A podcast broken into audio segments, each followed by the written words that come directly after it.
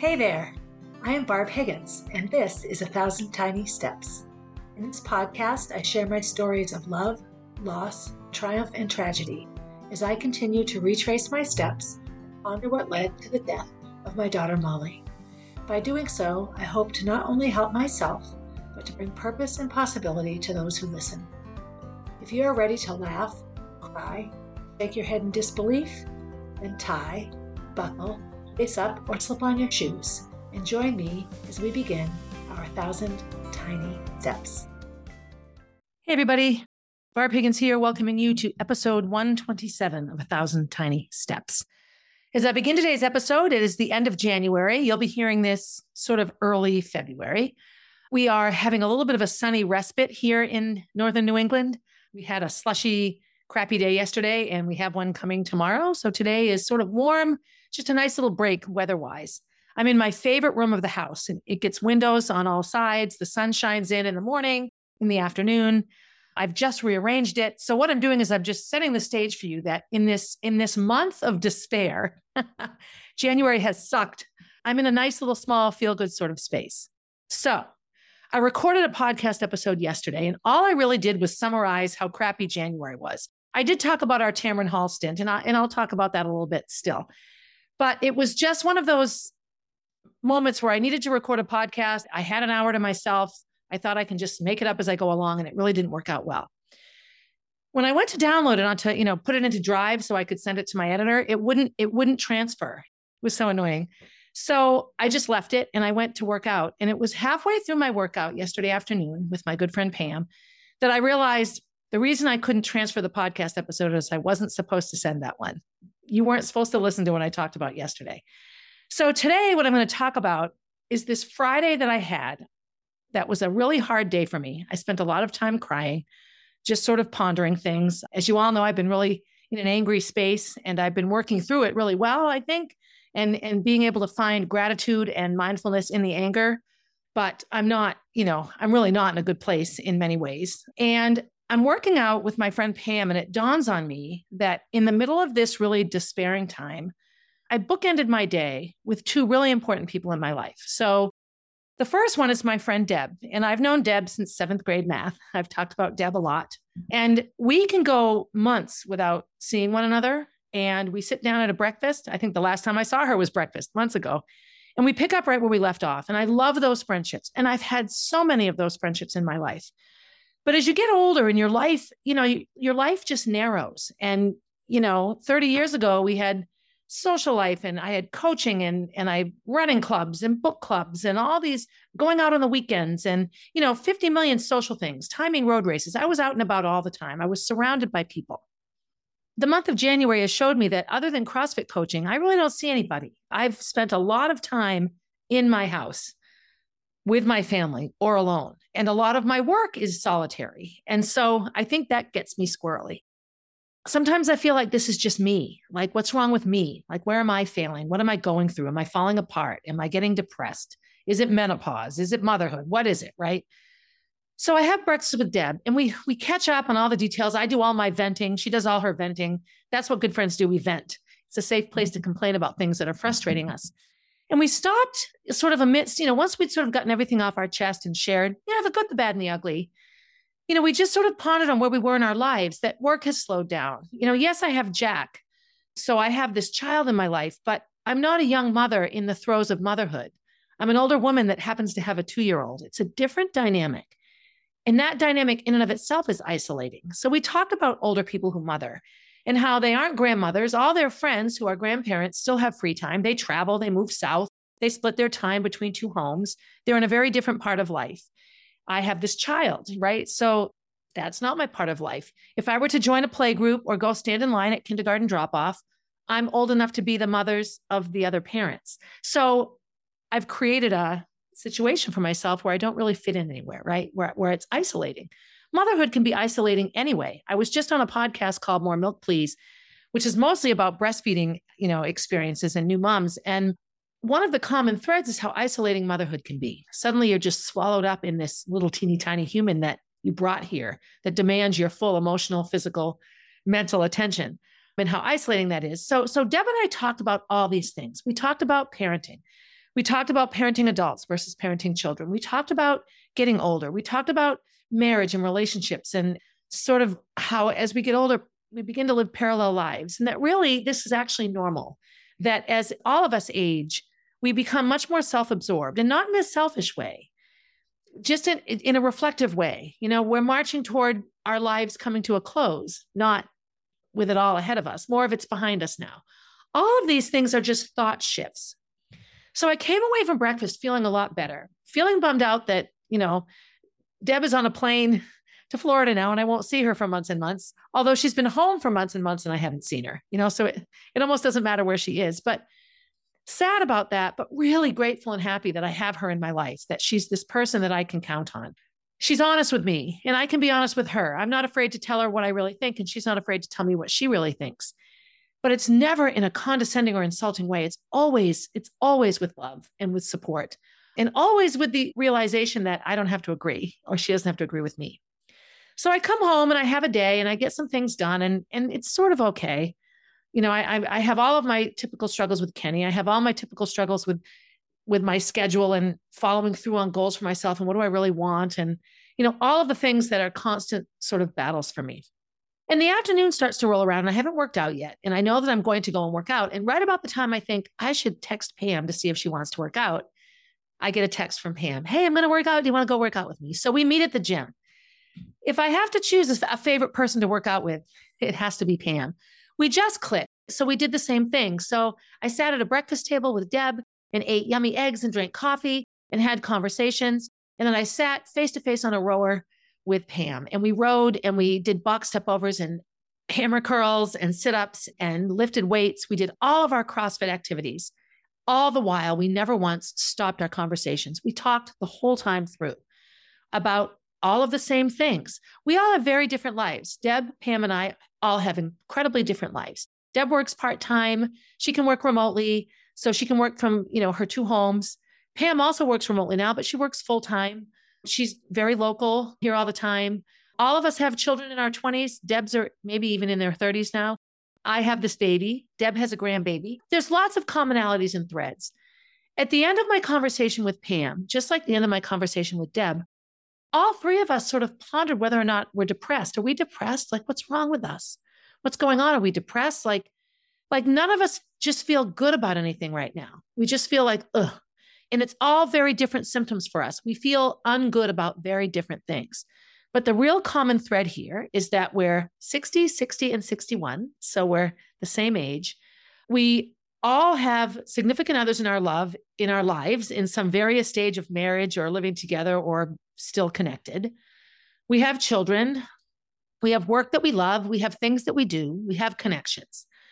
We have lives that we can have incredible gratitude for. And the three of us talked about that, that even in the midst of really hating our life and feeling depressed and, and unfulfilled or sad or frustrated or whatever it was, that in the big picture of things, we're lucky. We have amazing lives. You know, we have the ability to be sad in beautiful homes. We have the ability to be sad eating out at a restaurant, having someone bring us food. We're not hungry. We have the, the ability to be sad on a beach or by a pool or at a ski resort. We have the ability to be sad in a gym. We have the ability physically to step up over boxes and pull rowing machines and lift dumbbells for 45 minutes, all the while conversing and talking and sharing. We are three really incredibly lucky women. So why why the depression? Well, Female bodies and female psyches are very unique, nothing like male bodies and male psyches whatsoever. It does not matter what you call yourself. These differences are physical, they're hormonal, they're physiological, they're chemical, they're biological, they're the nature of the human species, the scientific side of reality. All of the hormones in female bodies that sort of promote and create the ability for the female body to get impregnated, grow a baby, deliver a baby, then feed the baby, right? All of these things are a tremendous dance within the body for years and years and years.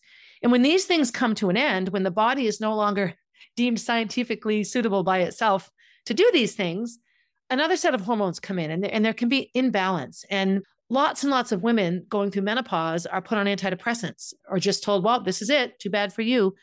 But of course, science and research shows that, that lots and lots of things can play into this response. So Pam and Deb and I at age 60 are well into or through menopause. So the, the big range of hormonal fluctuations has gone away, right? That's not there for us so much.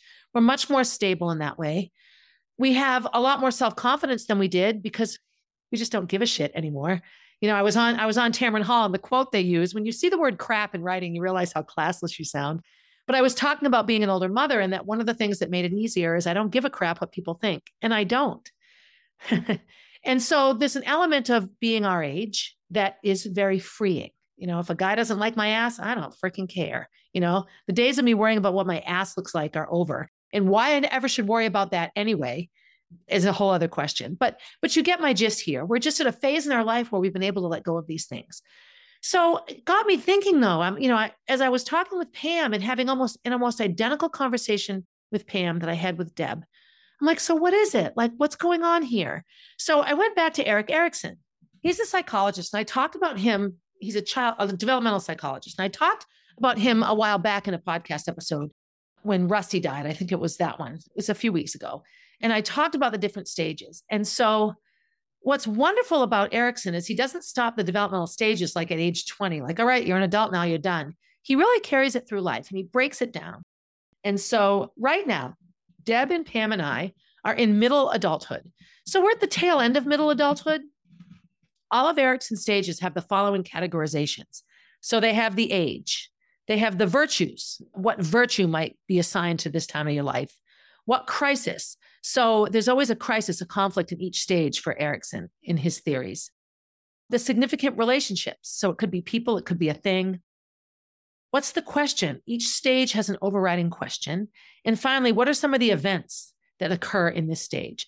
So middle adulthood is age 45 to 64. Now, the beauty of these stages, and go ahead and Google them and look them up because it's actually really interesting and can give a lot of perspective on what you might be feeling, whatever your age there's some fluidity. Obviously, you know, I have a child, so I'm living the reality of somebody in young adulthood, right? Or early adulthood, not necessarily middle adulthood. Now, more and more women are having babies in their 40s. So, again, some of the details around middle adulthood, according to Erikson, are based on the fact that you're done with all these things by the time you're in your 40s and you're moving into a different part of life.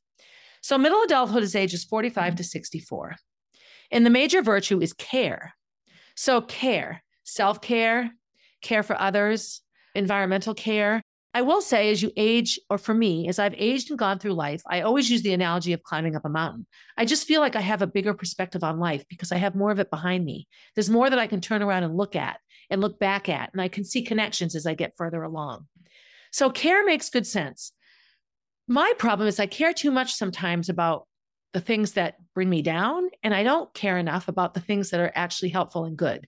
My friend Taylor, she's so solid, and she get, made a, an observation of me that she used it um, as a money thing. So here's somebody putting money in your pocket, Barbara, and you're telling them, go away, go away, go away. And here's someone taking it out of your pocket, and you're saying, How can I please you? How can I please you?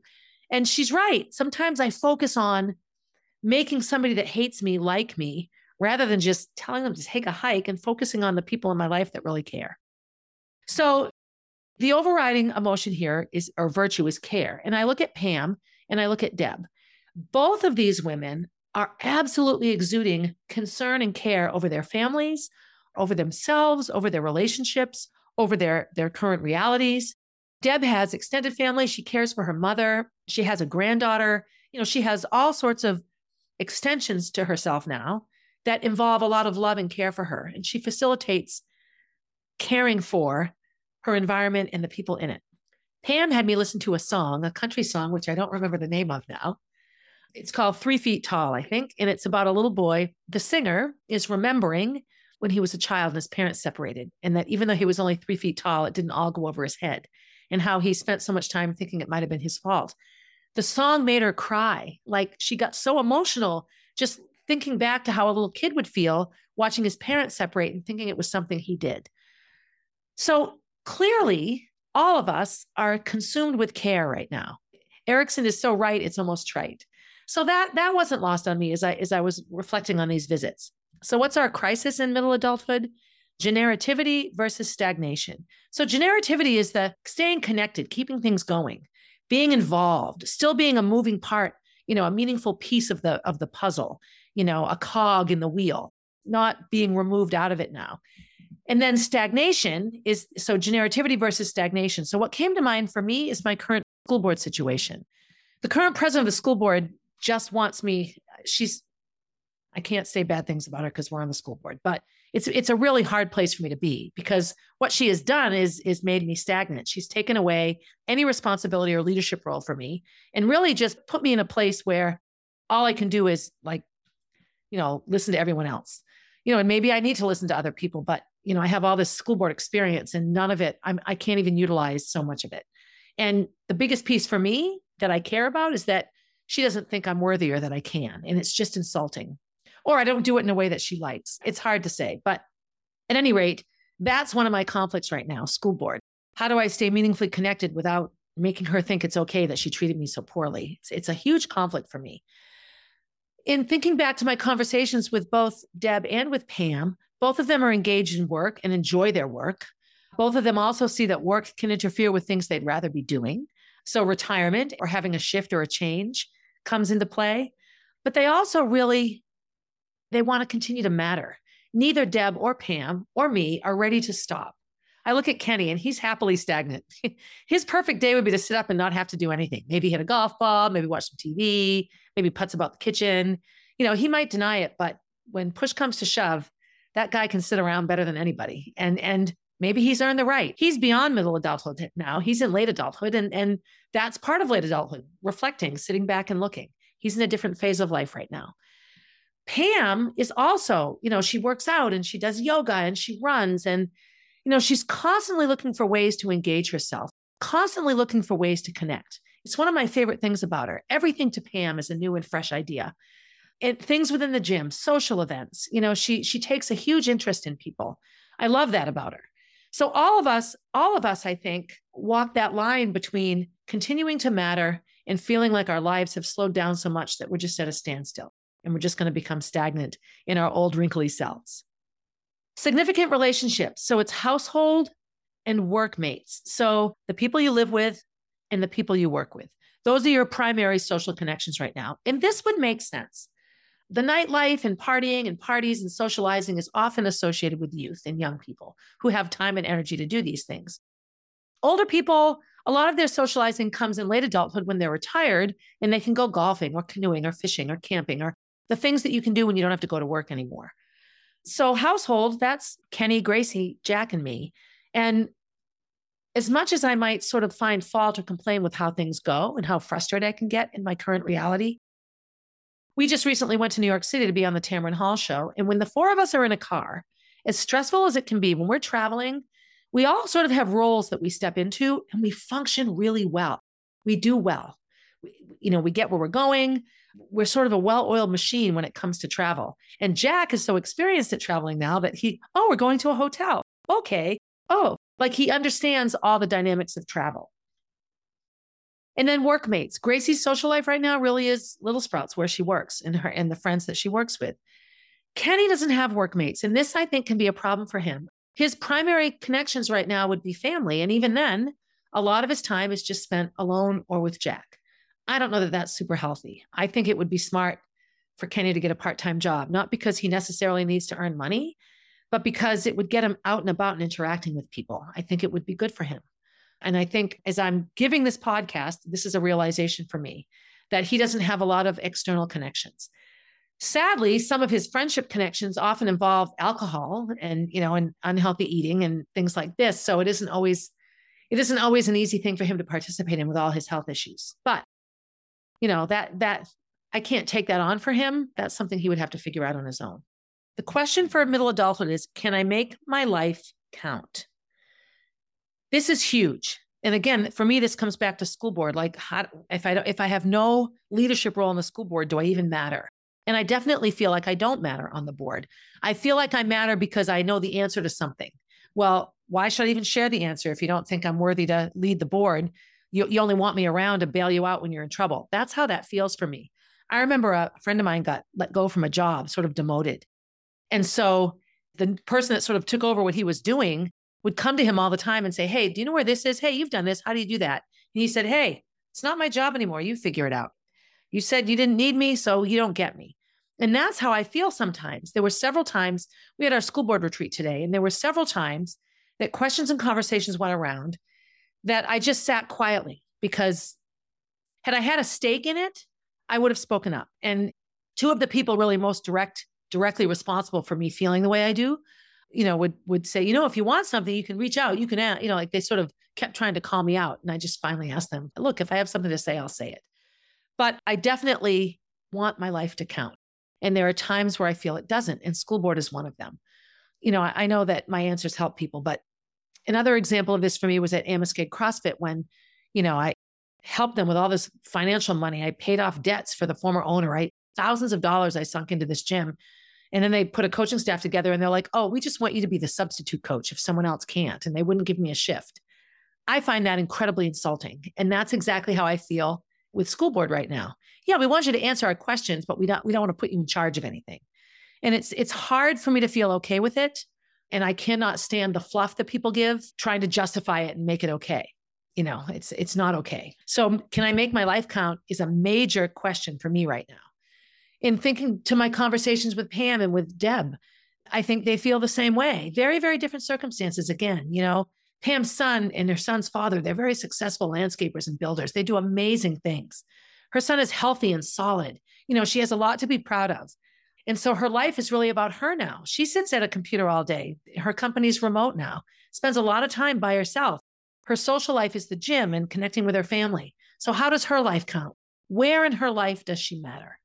And same for Deb. And I think I think Deb and I have a more similar situation than Pam and I in the sense that Deb is relied upon to take care of things. And that can get exhausting after a while because sometimes it would be nice for someone else to take care of things, right? I just think sometimes that's the oldest daughter, the oldest daughter vibe going on right there. And then the major events for middle adulthood are work and parenthood. And again, those two things right now i've you know i haven't i haven't coached since the first week of january. And that's been another whole long process. My work my work has been trying to organize an office and work on the foundation and you know work on the podcast and everything. And and mostly i've worked on taking care of everybody through kenny's surgery recovery. Am i frustrated? Yeah big conflict right? What, where, when do i count? And i think for for deb and for pam work and parenthood continues to be a major piece of who they are let me also be clear this is a time when you still have parents around that you begin to parent your parents. Deb takes care of her mom quite a bit, drives her places, does a lot of things when she's up. My dad's in the hospital right now. I'm not sure why. It's this in and out, in and out of the hospital. His health is failing. We live in a country that doesn't really take care of our older older citizens. So now my siblings and I are really caring for my parents. So parenthood sort of changes changes shape a little bit, if you know what I mean. So let me talk a little bit for me about work. When I was bored in the school board retreat today, I took some notes on some goals for February. I'm trying to I'm trying to write things down every day and stay a bit focused that way. So when looking at January, I could be very very depressed. There's like 3 more days left in January, Sunday, Monday and Tuesday, right? Or maybe 4 days. And I have a lot to accomplish in 4 days if I want to meet my January goals. So I sort of relooked at, okay, what can I, how can I look at January and be okay with it? So I haven't been coaching CrossFit. So I have to be really clear. I really, really miss interacting with people. I miss the act of coaching itself. I don't miss the hours and hours away from home that happen when I'm coaching. And so it makes me really ponder where does coaching fit in my life right now? The other thing I've enjoyed with the break from coaching is I'm focusing much more on my own fitness. If I only have an hour to go to the gym, it's me working out. When I'm coaching, I can spend six hours in a CrossFit gym and not get a workout in because I'm coaching. And then when I'm done coaching, it's either late at night and I want to drive home, or I'm exhausted, or I don't want to work out alone. So my own fitness has suffered quite a bit since I've been coaching, you know, 10 to 12 CrossFit classes a week. So I'm I'm missing the income. I know that that's going to affect me a lot, but every day I get to wake up with Jack, and that's such a gift. He's so yummy. oh my god, he's the sweetest thing. And I get to have a much more normal start to my day. So in looking at how do I reintroduce coaching into my life, I really have to think about it. And, and I think I don't, I can't jump, jump back into it like I was doing it before. I just don't think it will work. And so it's a lot to ponder. But again, I don't feel downtrodden by it. I feel more like, how do I, how do I put a life together that really makes me feel like I count, that I'm still connected and involved, that I'm not stagnant or stopping, that my life isn't now a waiting game. Like I'm not a decommissioned middle school waiting to be torn down. I wrote a blog about my school board stuff and I put that in there, how I feel. So, anyway, ending January with those visits with Deb and Pam, sitting through a school board retreat where, if you haven't read my blog on that, take a read. It's really hard to, to sit there and feel okay about being there. And the hardest part for me is the people that treated me so poorly, the very next meeting, they're like, oh, hey, Barb, like everything is fine. And it just isn't fine. You can't act a certain way and say it was in the capacity of a board member and then make believe everything's fine and that everything's hunky dory and we could be friends. It doesn't sit right with me at all. And I had a very hard time being at that meeting. I did not have a hard time having conversations around around issues and things that we're discussing, but to listen to everyone but me have a leadership role, everyone but me and the two mm-hmm. brand new people had something to share and something to facilitate. And I didn't. And I was on the board two years earlier than the next senior board member. Do I sound whiny? It's because I am. I haven't let go of this yet. It'll come. It just doesn't sit well with me at all. And I'm not quite sure how to manage it. But I had a good talk with a couple of people at the meeting about it that are not on the board. And so that was helpful. So finally, in, in sort of summarizing January and looking ahead to February, keep up with my emails and keep up with my blogs and keep up with my Facebook lives, because that's where I can sort of keep you apprised of the day to day. But as horrible as January was, as much as I didn't eat well the way I wanted to, as much as I didn't avoid alcohol completely, as much as I didn't get everything done in my house that I wanted or with the foundation or with anything, I did get to be on the Tamron Hall show, which was pretty exciting. That was a wonderful experience. I did start and complete four weeks, the first round of the Wendler lifting cycle. And I'm committed to improving my weightlifting ability, my strength and ability. I also did overhead squat mobility every time I went to the gym. And when I first went in the very beginning of January, I could take a PVC and squat to just about parallel with the PVC over my arms, like in a snatch position for an overhead squat. That was it. And now I can take a 25 pound bar and do a below parallel overhead squat and hold it for five seconds. That might mean nothing to those of you listening, but it's huge. It's upper back strength, it's shoulder mobility, it's neck mobility, it's it's hip mobility. It, it's all the things that are at the foundation of a lot of other CrossFit movements. I have some pretty big goals, CrossFit wise, that have been really put on the back burner for months and months now. So, in my middle adulthood continuing journey, I'm going to practice self care and really practice it for myself, not just for everyone else. And I'll do that through continuing good nutrition and mobility work and weightlifting. I'll leave it at that. I will stay connected through working out. I would like to hire a CrossFit coach to coach me. I'd love to go to the CrossFit Games someday. I'm going to work with Jen again around nutrition because I don't eat junky food, but I don't eat a good combination of foods. So I know I could do much better to make sure I'm getting enough fruits and vegetables versus starches and things like that. In terms of my relationships, I do need to cultivate a better and more consistent social life. I need to I need to keep in better touch with those that matter to me in the friendship realm. And I need to have consistent Molly B Foundation meetings because that's another way that I would have social interaction with people outside of my home. Can I make my life count? Quite honestly, I'd be I'd be a complete egomaniac if I sat up here and said, "Oh, my life doesn't count." I know that my life counts. I know that taking my family to New York City and telling my story on a on a national talk show is huge. It's me sharing my personal details to hopefully help other people. I get it. I've lost a child and I'm willing to talk about that. There are things that I do that I know are meaningful and good. My nature is just to continually look at the, the shortcomings rather than the successes. And then finally work and parenthood. And I need to I need to make money and I need to maybe promote my book more and find ways to have an income that that is solid. I don't want to just live on dead Molly money. It makes me feel sick. I don't like it. And parenthood. Jack's biggest thing to me is, You angry, mama? Put on your happy face. It looks like this. Then he'll smile at me. So he knows, he sees my face and knows that I'm worrying or that I look upset. And he doesn't like it. He wants me to be happy. And he brings it up all the time. So, you know, that's a significant detail in my life right now. You know, I should, I should not always be sad around Jack. So, anyway, I hope this was easy to follow along. You know, it was sort of geared toward older women, but no matter what your age is, go ahead and look up what life stage you're, you're in according to Erikson and see if any of any of those details fit for you. It's just an interesting way to look at yourself that isn't self-critical or self-deprecating. I just found it really interesting. And I'll also keep you apprised, pay attention to my lives and all that around around my school board journey. I'm to it'll be an interesting year. That's the truth. Anyway, this is sort of a quick little shot, but I wanted to share what a wonderful day I had with two really good friends, one whom I've known for 48 years and one whom I've known for five years, six years. It'll be six years this summer. So they came into my life at very different times, but have incredible meaning and value to me now. And it's a wonderful thing. And they're my age. Yay. Okay, so be good to yourself. Always be good to yourself. Once you've been good to yourself, be good to someone else. And as always, have a good day, everybody. Hey, thanks for listening and supporting the podcast. Feel free to leave a review and share my stories with your friends. Please reach out with your own stories as I love connecting with my listeners. If you would like to get to know Molly, head over to mollybfoundation.org to see what she is all about. If you want to see what I'm up to next, you can find me on Instagram at barb underscore 444, on Facebook as Barb Higgins, and at my website, 1000tinysteps.com. And while you're there, sign up for my newsletter, a weekly way to find out what's up in the life of Barb Higgins.